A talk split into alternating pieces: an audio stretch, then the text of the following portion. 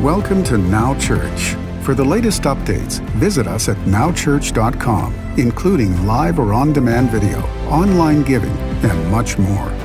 And don't forget to follow Now Church on our social media platforms, including Facebook, Twitter, and Instagram. And please use the hashtag NowChurch. Thank you and enjoy today's service. Well, how great it is to be together. We welcome those of you fresh, our online campus watching it's going to be great today. We're going to get into the inerrant, the inspired, the infallible word of the living God. How many believe the Bible is true? Yes. How many believe it's God's word yes. and the Bible can't lie? Because God can't lie. Amen? So if it's in His word, it's true. And we're going to explore it today. We're continuing our thought on family matters for this month. It's a great theme. Today's message is called Raise the Roof raise the roof. We're going to talk about it today as we look at Deuteronomy chapter 6 and chapter 11. Uh, I've been to Israel a couple of times to the Holy Land. And one of the things you find there is that they take uh, some of the Old Testament scriptures, that's all they have. They don't believe in the New Testament, they don't believe in Jesus, many of the Jewish people. Uh, and so they have this, they kind of rate some scriptures as more important than others. Deuteronomy 6 is one of those passages, and it's repeated almost word for word, part of it in Deuteronomy 11. So I'm going to kind of read from both, kind of put it together for you. But it's called the Shema. The Shema. It, the word Shema is, is about, um, it's about the, an entrance. It's, it means literally hearing, to hear. Because it begins, Hear, O Israel, the Lord our God is one God. It says in Deuteronomy 6 4, the Jewish confession of faith, Hear, O Israel, verse 4 says, The Lord our God, the Lord is one.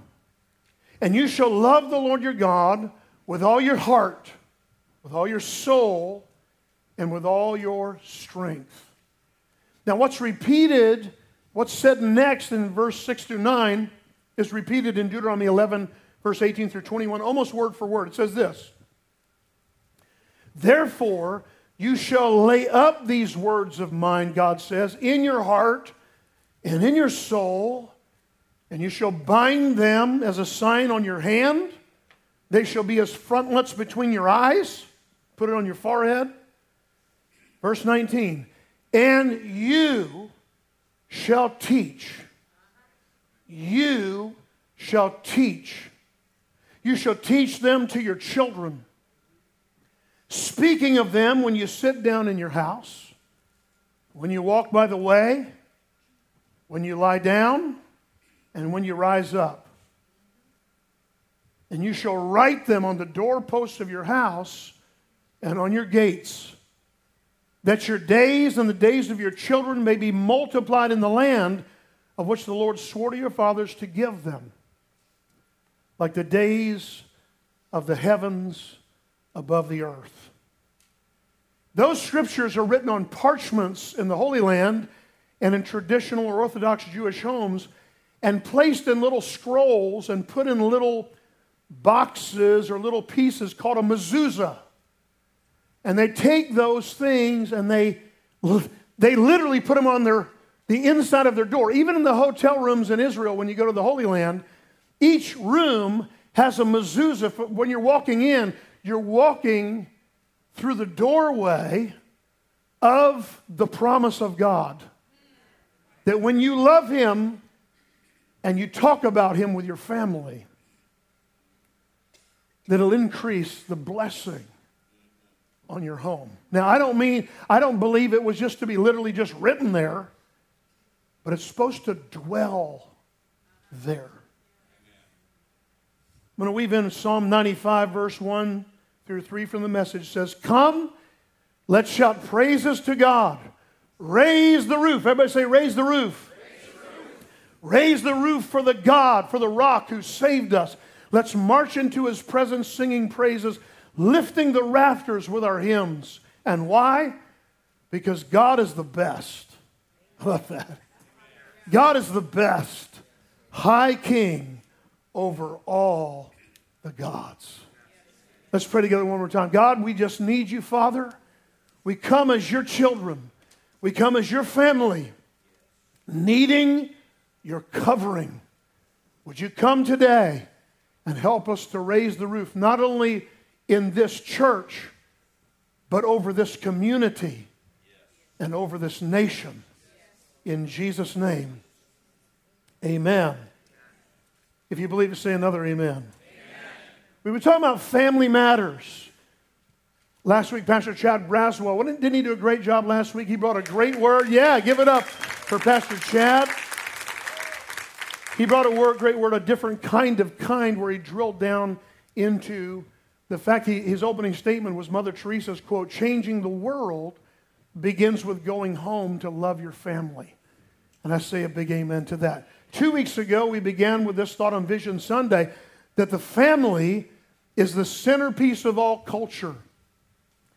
That if the culture is going off the road into the ditch, we've got to get back. We can't change it by trying to scream at the darkness. We've got to change it by getting back to the family. And let's, let's be changed as God's family first. Amen. Now, Back in, in the day, and I don't want to say how long ago it was, but back in the day, there seemed to be a, kind of a positive cultural shift at times where the motives came out of the generation that was rising up called the baby boomers. And though they took things the wrong way because by and large, God's church was asleep. But there were certain things regarding parenting that the baby boomers had seen their fathers and their mothers begin to provide for them financially, economically, building a great middle class, but for some reason, it seemed to be enough to provide financially. That generation encouraged people to be more relational with their children and not just provide a roof over their heads. The roof seemed to be very important because uh, I'll just say this way my parents said to me uh, a lot as long as you're living under my roof, you will abide by my rules. The roof seemed very, very important to my parents. And then when I had children, suddenly the roof became important to me. And now that we have grandchildren, we actually see that the roof seems to be important to our kids. It's amazing. The roof is simply a metaphor for a covering. A covering is a place of shelter from the storm, a place of protection and safety, a place where you can return to find strength and renewal from the elements of the world, from the harsh elements of life. We have coverage like insurance coverage. We have coverage like, can you hear me now? Cell phone coverage. But the Word of God says that God's love, agape, love, covers a multitude of sin. Not excusing sin, but saying that within a family, that love covers because love conquers all. A good father, a good home, a good parent provides a covering. Like God is a, pro, he's a, he provides for us a covering. In fact, Psalm 91, where it says, He who dwells in the secret place of the Most High, the word secret place in some translations of the Bible is the word shelter.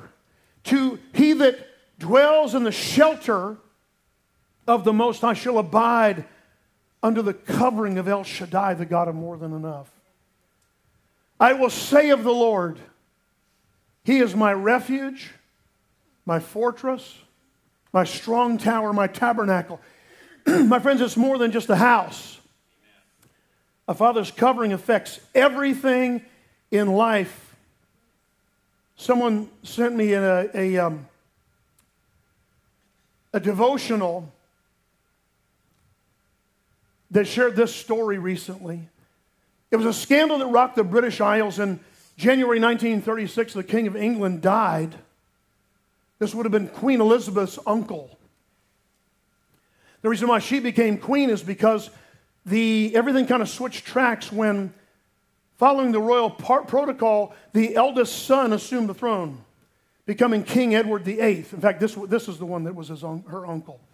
But in December of that same year, only months into his reign, King Edward stunned the nation when he formally abdicated the country's, his country's throne and with it many of the benefits that come with royalty. As many of you know, he married a divorced American woman. It became such a scandal. What I didn't know was this the especially alarming thing about it is the phrasing of the official decree, which ended in these haunting words as he signed and made this decree I, Edward VIII, renounce the throne for myself and for my descendants. Imagine, with one stroke of the pen, this man not only sealed his own fate, but the fate of his children and grandchildren for generations to come. As parents, we too occupy a throne in that sense. That God has given us a position of authority in our kids' lives. It's crucial that we don't renounce that influence. Children don't need us just to be their friend, do they? They, they don't just need someone telling them what they want to hear, they need a parent, an authority figure willing to speak truth into their lives in love. We should, of course, listen to our children and give their views careful consideration. But our kids should not be allowed to run the home. That's our God given responsibility. Let's take the lesson of King Edward to heart. Abdicating your authority could risk your kids' future for generations to come. Understanding that a good father provides a covering. What does that mean?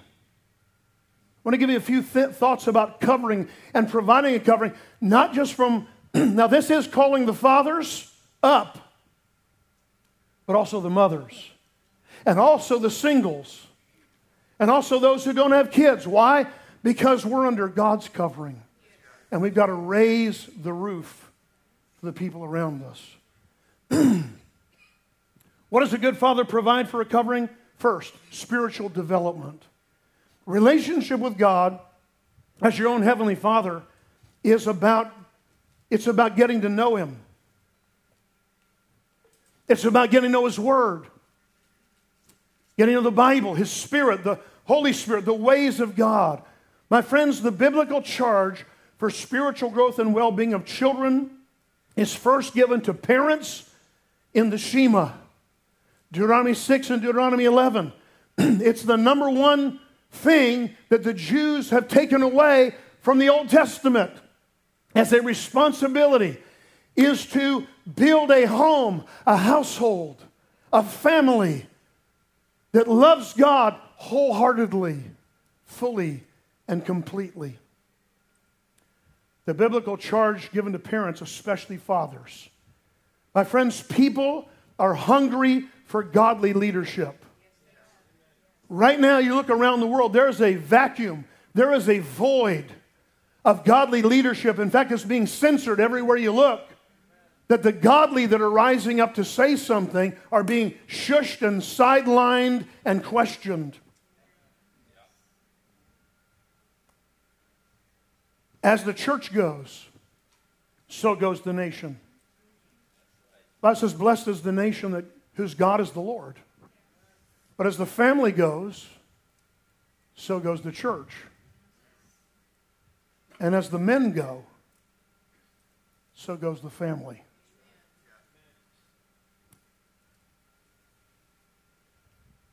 Now, I know some of you won't relate to this, but I'm going to say it anyway. Our day off is Monday. We enjoy that day. We set it aside. We don't do phone calls. We don't do social media. we don't do anything unless it's an emergency. Monday is, Sunday is the Lord's day. Monday is Gail's day. We've seen a lot of pastors get ruined by their phones, abused by their responsibilities. So Monday is our day. So Monday night, 8 o'clock, we will be watching The Bachelor. Now, you might think it's absurd, and it largely is. But I watch it for the sociological study. of humankind.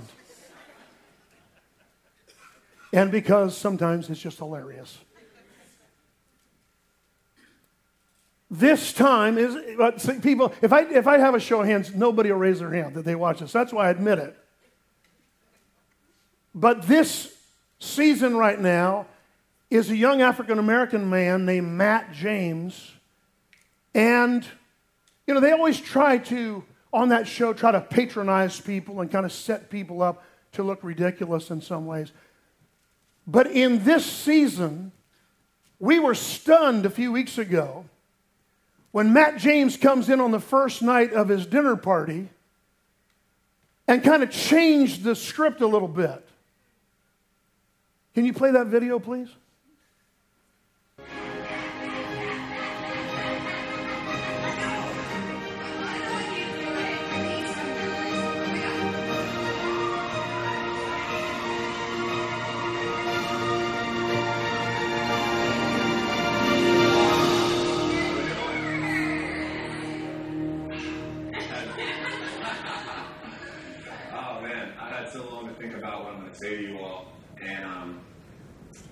So if everybody could just bow their head really quick, I'm going to pray for everybody.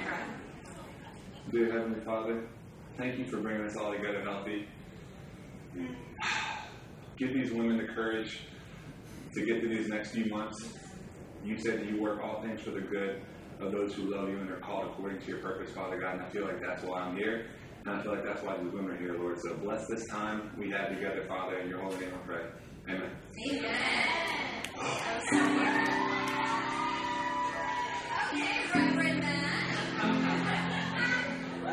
you'll get to know about me is anytime I'm feeling nervous or I'm just constantly cheating on prayers just to put my yes. because just as you all are experiencing this for the first time, I'm experiencing this for the first time with you all. So I you to notice that in a nation that talks about feminism, in a world that talks about freedom but brings you into bondage, in the world that says we don't want men to be men and to be masculine, I want you to notice the reaction to 25 women when a man says, I'm going to pray.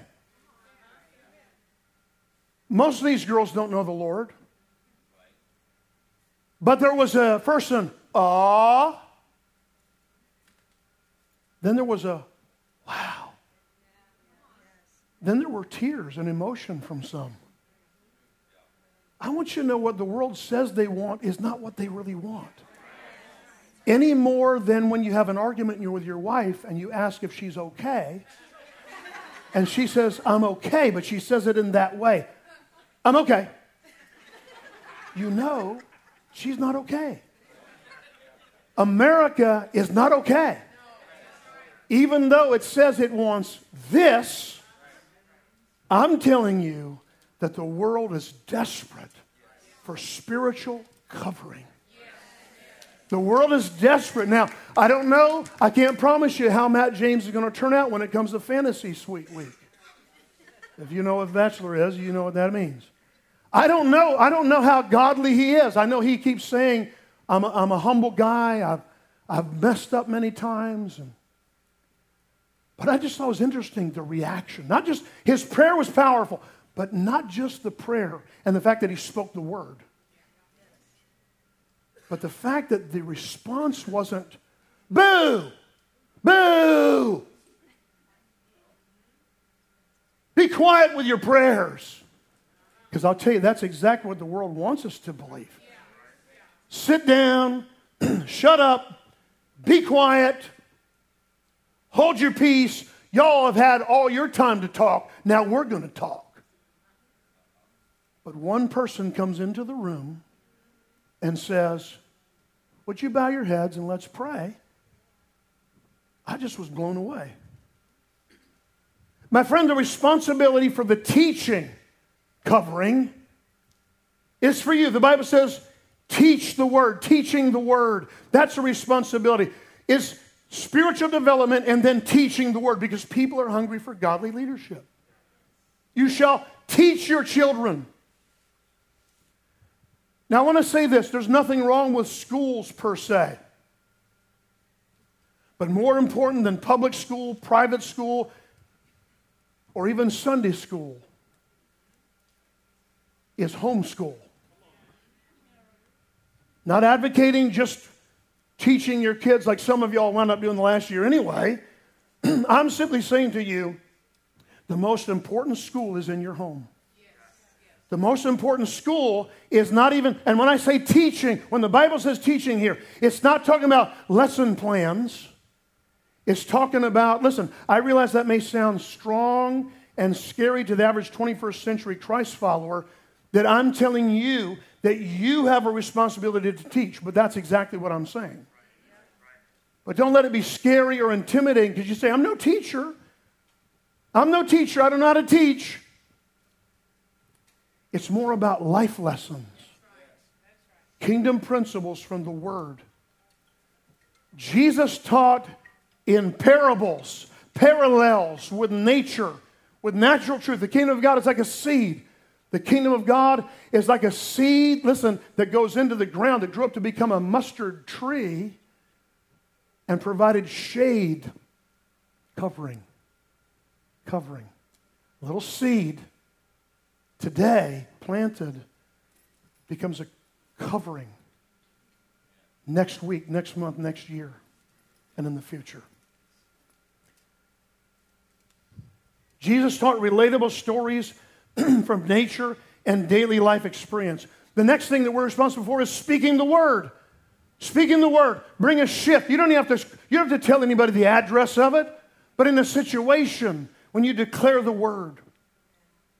Not all religiously, but when you declare the word in a crisis, at an anxious moment. But God, God is still to be trusted. When you can speak His word into a situation, you can change the atmosphere. It's not religious rituals and critical attitudes people need right now. No, but they need personal stories of God's grace and power and triumph. You've got to look for those opportunities. Why? because you have a voice to people who won't listen to me simply because I have the title pastor. You have a ministry. You have a calling. You have a destiny to bring and enlarge the covering, to spread out the covering of God. You're responsible for loving discipline, especially in your own family, in your own house. Emphasize number one, loving. Loving. People hear the word discipline and they kind of freak out. But listen, when Jesus chose his disciples, the root word for disciple is disciplined ones disciplined ones, disciplined ones, disciples. Discipline simply means training. You ever had a personal trainer trying to get fit at the gym? It's exciting, it's, it's awesome, it's challenging, but I've never had a personal trainer say, Yeah, come on, you're amazing just like you are. Eat more Snickers, eat more Snickers, go, go, go. Never once. Have I had a personal trainer tell me how great I am, just like I am? No, they're always pushing you for more. And that's the, that's the root word for, dis, for discipline it's training. Some trends of parenting have become too friendly, as we said earlier. Children need parents to parent, to guide. Kids need to learn decisions have consequences. There is a right and there is wrong. Who would have thought in 2021 that would be a novel thought? That there are absolute rights and absolute wrongs, and that they come from the Word of God. That the Word of God has not changed just because culture is asking it to. Thank God something remains steadfast and consistent. We can be confident in this very thing that the Word never changes, that Jesus Christ is the same yesterday, today, and forever. I love Hebrews 12, 6 from the message says this It's the child that God loves that he disciplines, the child he embraces, he also corrects. Boy, God must really love me, huh? He must really love you if he's bringing adjustment But here's what we have to say to the next generation remind them correction is not rejection. Correction is not a backing away. Whom the Lord loves, he chastens. Correction isn't evil. Correction isn't bad. Correction is God showing love. Proverbs 29 15 says, The rod of authority and correction and rebuke give wisdom, but a child left to himself brings shame to his mother. The world says, Spare the rod, and you spoil the child. Spoiling the child doesn't sound bad because as grandparents, we get to spoil our grandkids. Sounds like it almost sounds noble. But that's not what the word says. The world says, spare the rod, spoil the child. The word of God says, he who spares his rod hates his child. God's word translation says this way Proverbs 13 24. Whoever refuses to spank his son hates him. But whoever loves his son disciplines him from early on. Crazy that this is a foreign concept in our generation. Remember, loving confrontation is not abuse. Sometimes lack of confrontation is. For those of you who don't like to confront the problems in your home, you might want to think about what the word says. Twice in the New Testament, now Paul warns, both in Ephesians 6 and Colossians 3, fathers, do not provoke your children to wrath. So, it's not to, so there's a line there. Don't fail to discipline them quickly, but no, you're not to provoke them to wrath. Now, will you still have tears and anger sometimes at the discipline? Oh, yeah. Don't we get upset when God deals with us even as adults? Sure, we do. But afterward, the Bible says, afterward. Say afterward. Afterward, discipline yields the peaceable fruit of righteousness. Brings us back into alignment with the purpose of God. The Bible says, bring them up in the fear and admonition of the Lord, lest they be discouraged. So don't break your kid's spirit. Just get to the seat of the problem. My mom used to say, God gave you padding there for a reason. Not just to sit on your blessed assurance.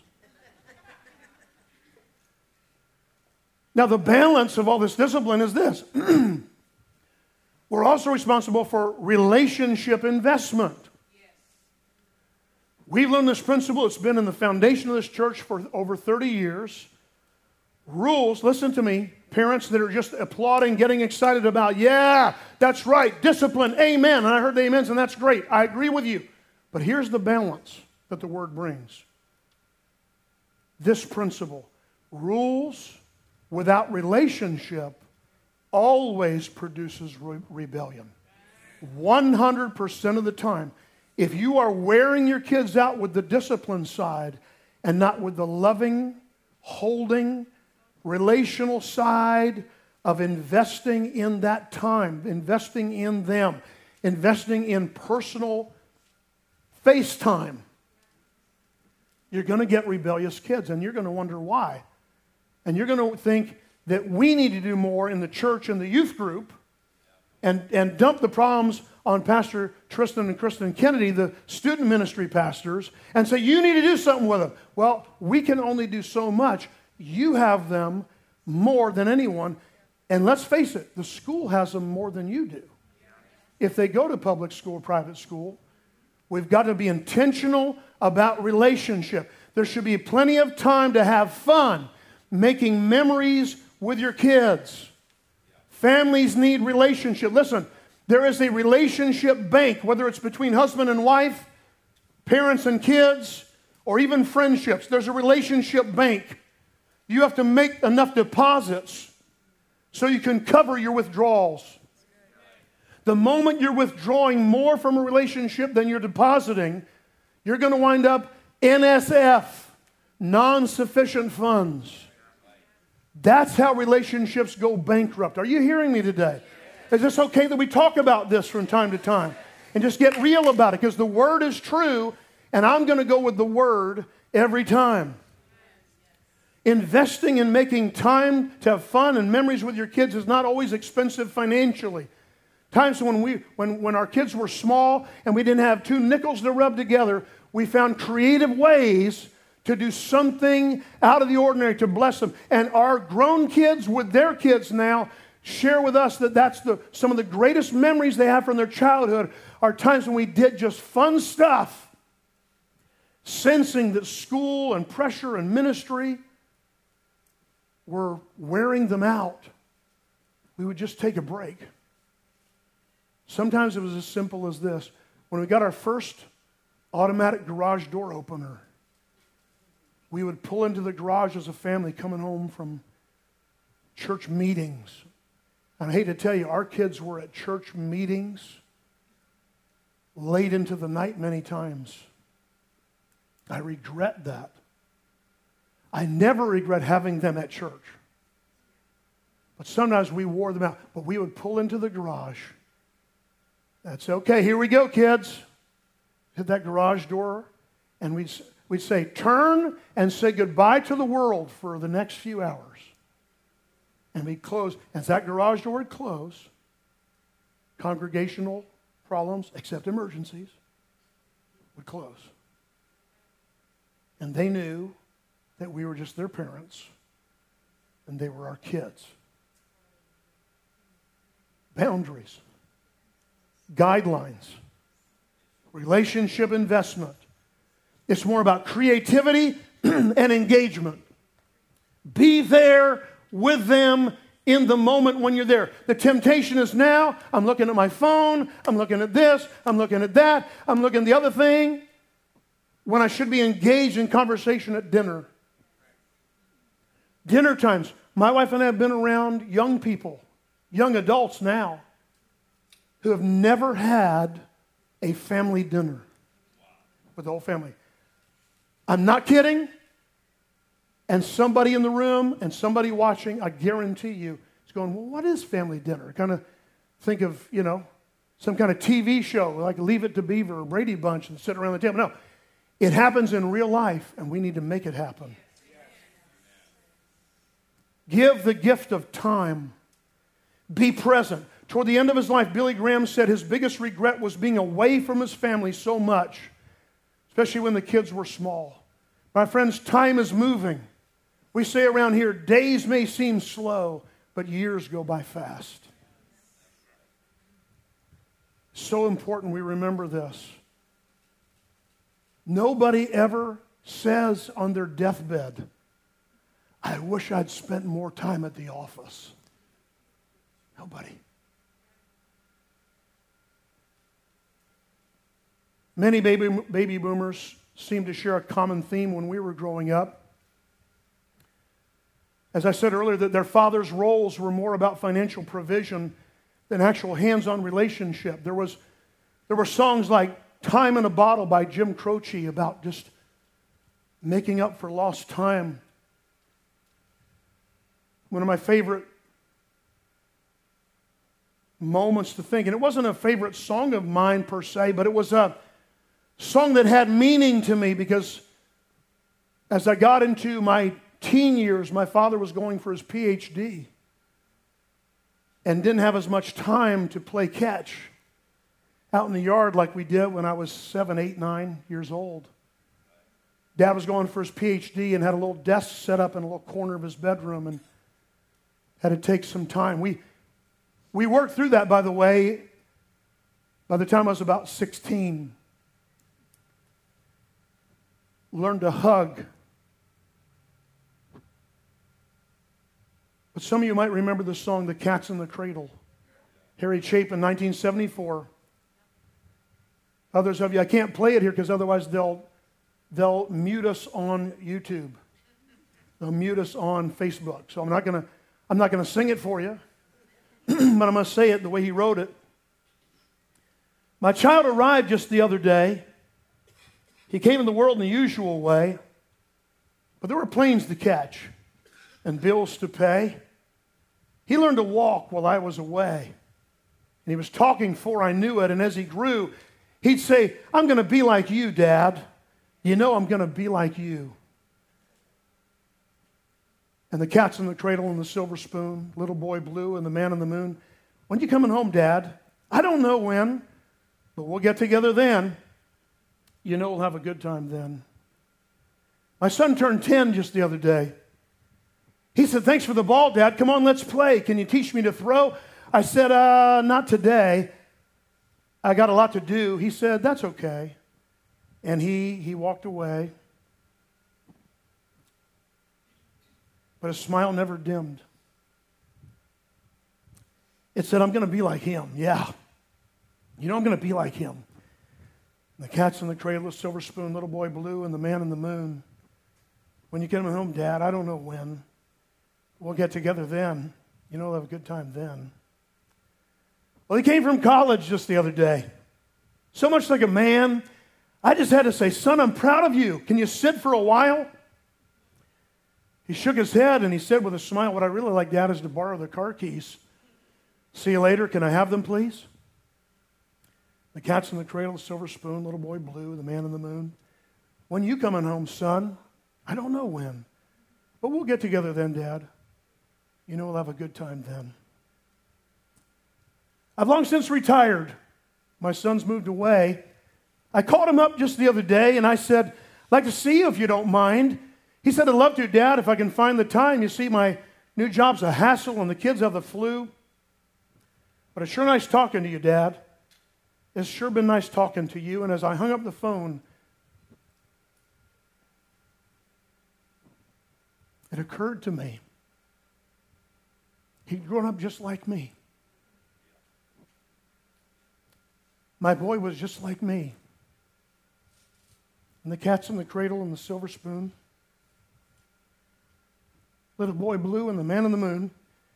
When are you coming home, son? I don't know when. We'll get together then, Dad. We're going to have a good time then. You see, as a young father in the 80s, I'd begun to get on the corporate ladder, trying to become successful. Before that call to ministry was clear and firm, And we had a film series at our church here in Ocala that we attended with Dr. James Dobson called Turn Your Heart Toward Home. And I'd become a sales manager. At 25, I had five older people working for me. I saw that film series, Turn Your Heart Towards Home, about redeeming the time as a parent and I went into my boss after a lot of prayer, a lot of time with my wife, and I said, Look, I don't want to be a manager. I want to be a father. I want to resign from being a manager. I want to go back to just being an insurance agent. He said, We have big plans for you, man. You, you're going to be one of the youngest managers transferred up to Jacksonville. And teaching in the home office. I said, No. I feel a higher calling.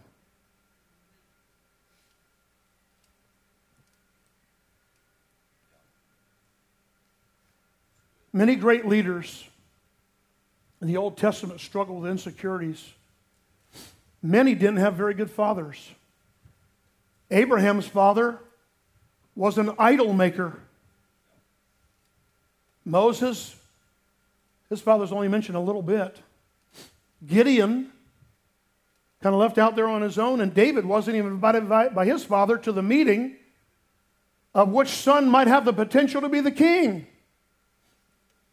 But when God called each, they argued about their lack of qualifications out of their own insecurities, and God's response was this I am who I am and I will be with you.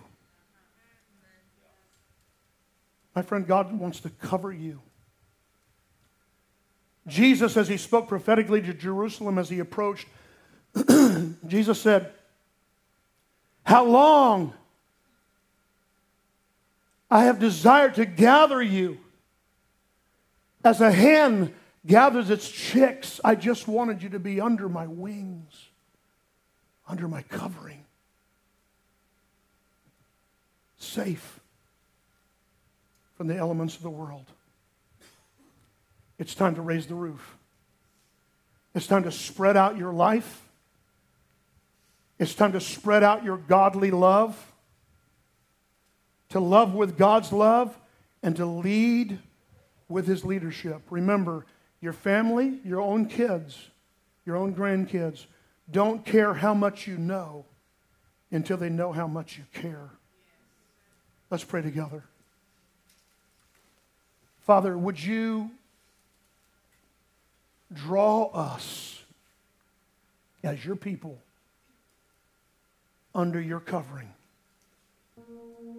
under the mighty shadow of your wings, we will rejoice.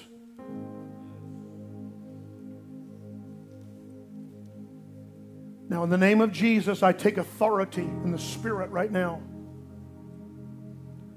over every spirit of abandonment and rejection.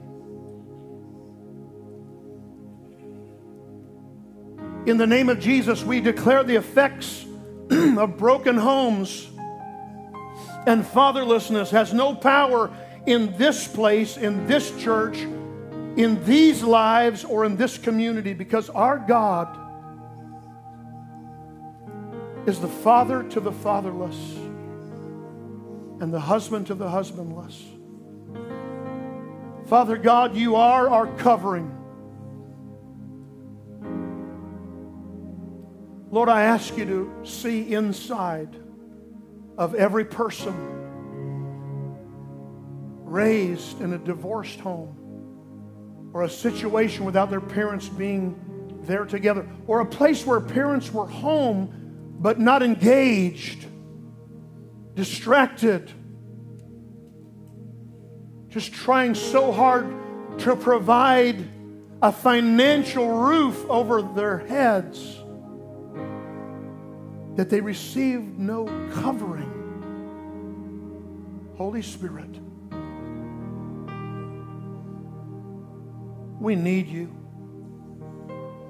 You are the one that is given to us in our hearts to bring about that spirit of adoption. The reminder that we are yours, Father. That we can cry out, Abba, Father. God the Father said the highest thing He would love for you to call Him is Dad, Father. If you're here today,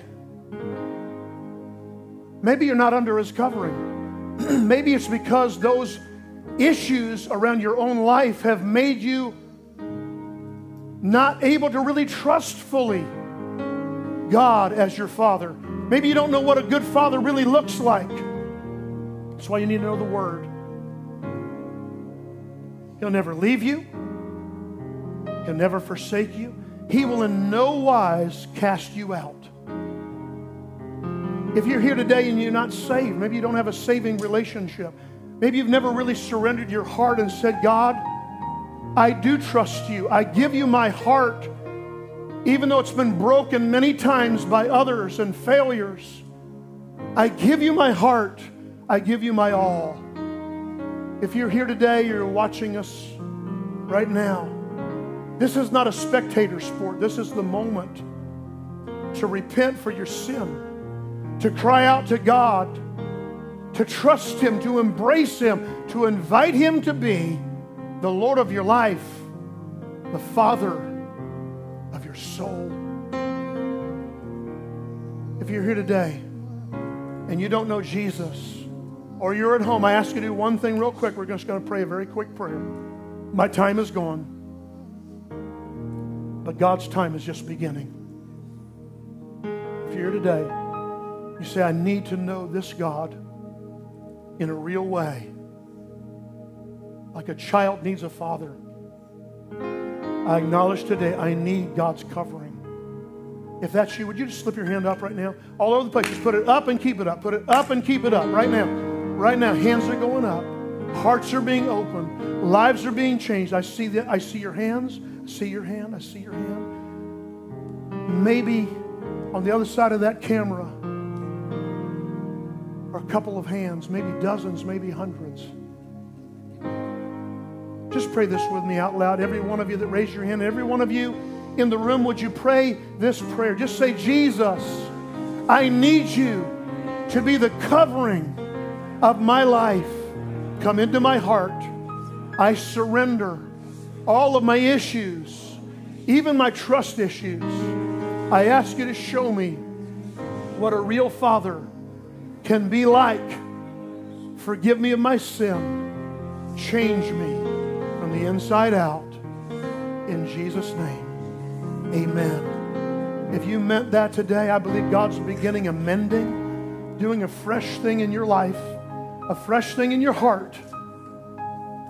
What begins as a seed can become a mighty tree that produces shade and covering for others at some point. Can you say amen? Put your hands together and praise God if you receive that word today. Thanks for joining us at Now Church. For the latest updates, visit us at nowchurch.com, including live or on demand video, online giving, and much more. And don't forget to follow Now Church on our social media platforms, including Facebook, Twitter, and Instagram. Thank you